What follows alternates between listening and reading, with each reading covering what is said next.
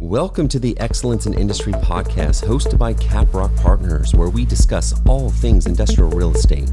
We're back with Payson McWilliam from Colliers here in the Phoenix market. Welcome again, Payson. Thank you. So, you know, last time we talked about COVID 19, the implications and the effects it's had on the Phoenix market, uh, really all in positive ways, whether it be e commerce or the manufacturing, uh, stimulating the Phoenix industrial market. Um, we talked about how Caprock's really seen a big part of that um, with with leasing activity, um, but we also have a lot of acquisitions that we've uh, been able to partner with you on, and um, because we have so much activity in this market, kind of want to take a, a minute and, and talk about a few of those things if if that's good. Yeah, so we have three other buildings, one under construction currently, and two that we're about to break ground on. Uh, the first one would be uh, on the corner of 51st Avenue and Watkins. It's 168,000 square feet, uh, div- divisible in half. We're hoping for a single tenant deal, fully secured, all concrete truck court, uh, frontage on 51st Avenue, and uh, they just poured the slab last week. Uh, we're very excited about this opportunity. 32 foot clear, all the amenities, and we've already had substantial activity from uh, single tenant build uh, users uh, as well as uh, uh, divide, dividing the building down. So that would be the first one that's under construction. We're about to break ground on two other buildings, one of them at 69th Avenue and Buckeye Road. It's 117,000 feet. Uh, again, divisible, designed for two tenants, and uh, again, a fully secured, uh, all concrete truck court uh, with frontage on Buckeye Road. Very excited about this. Again, another infill location. And the third building that we were about to uh, break ground on as well is on the corner of 86th Avenue and Van Buren. Uh, again, fully secured uh, concrete truck court. All of these are 32 foot clear, and uh, we are hoping for a single tenant on the uh, 86 and uh, Van Buren. It's only 82,000 square feet. And it's important to, I think, point out that Bob O'Neill, who's been in this market for quite a while, uh, and that you've had a great relationship and you know really put something nice together for Caprock Partners uh, with, um, has been really thoughtful in this market. Um, you know, his first acquisition, uh, 51st Street, we closed on uh, and sold a couple weeks ago. Um, that was a great, like I would say, full cycle realization. Um, we've got a building over there off of 47th uh, in the Southwest market, uh, Papago, as we refer to it as, 225,000 square feet. Um, but I think the nice thing is that all these acquisitions that we've had with you guys and the two that you didn't mention, Roosevelt and McDowell, um, don't compete with each other. They're all in different size ranges. Um, they're in different locations within that Southwest submarket and um, really has been able to draw the attention of a lot of different tenant sizes, uh, but still great credit tenants so far with what we've realized there at Roosevelt and what we've seen on McDowell.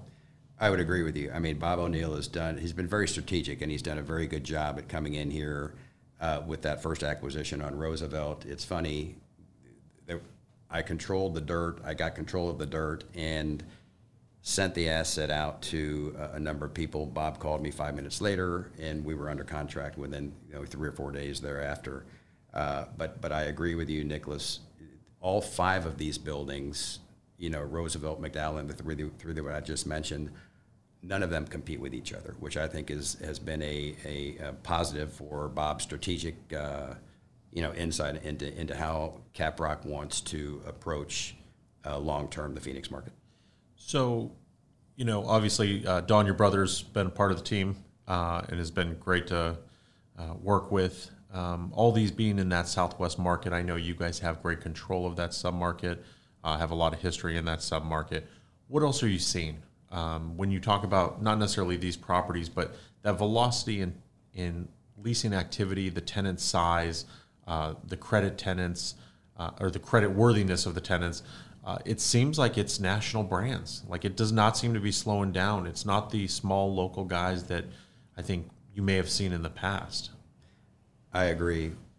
What what I am seeing out there, and we specialize in Southwest Phoenix, and we've been out there for 34 years doing this. And what we have seen over the last 12 to 18 months is rates, lease rates going through the roof, purchase prices uh, going uh, escalating as well, and cap rates uh, declining. And uh, you know, I could give you a couple specific examples, uh, but but we're about to sell a building to an investor with a five-year lease in place that we just signed on a on a building built in 2012 uh, for $161 a foot, which will be the high water mark for a generic building in Southwest Phoenix by you know $20 a foot. What's I think interesting that I've observed is since we came in this market, call it four years ago, um, and really started, you know, focusing our growth efforts in Phoenix, is that everybody kind of told me back then, you know, three years, five years tops are those lease terms. You're not going to get the 10 year terms that you see in Southern California or somewhere else. Um, and it's definitely, we've seen that float up to sevens and even tens. Uh, are you continuing to see that uh, in the different size ranges in the Southwest market? I am. I I have not done a five year lease other than the one building that we we just mentioned on Sherman. Every other deal, uh, seven is is uh, ten years is the norm. Seven is a, a backup. But the, the now, you, now you need to watch what you say because I'm going to hold this to you when, we, when we see deals now. You know, and, and, I'm fine with that because there's there's not the resistance from the tenants that I, I agree that you know five years ago, uh, the tenants were on the you know the five to seven was a, a seven year lease was a long a long term lease and now seven is the shorter term and, and more tenants are preferring ten. One of the things as we kind of went into early COVID what we saw, heard from other developers, other brokers, capital markets guys, is that everybody was starting to underwrite zero, uh, zero rent growth in the next year. Call it 12, 12 to 18 months, let's say, because um, we didn't know what was going to happen with COVID. You know, we're over six months in now, and I think the reality is we still don't know what's going to happen. Uh, but we have seen that industrial has done really well, and we've seen that rental growth. Um, because I think a lot of developers uh, press pause if they weren't already under development on projects. The supply is uh, uh is not going to be delivered. There's not going to be as much supply delivered as we've seen in years past. Uh, so that's putting a pinch on the whole market as well. Uh, what are you seeing now as far as rent growth? Because again, we go back to, you know, the leasing activity through this whole thing has been just on fire. I see continued rent growth. And you know, in this market, I think in any market, as a developer, you'd rather be six month or six months early rather than six months late. And I think timing is everything. And uh, Caprock, you guys have come in and done a phenomenal job in getting ahead of ahead of the curve. Uh, but in terms of, of you know rent growth, I see it continuing to escalate due to the tenant comfort and the lack of supply. Great. Well, Payson, always a pleasure uh, always informational, uh, and appreciate all the market knowledge. Thank you very much.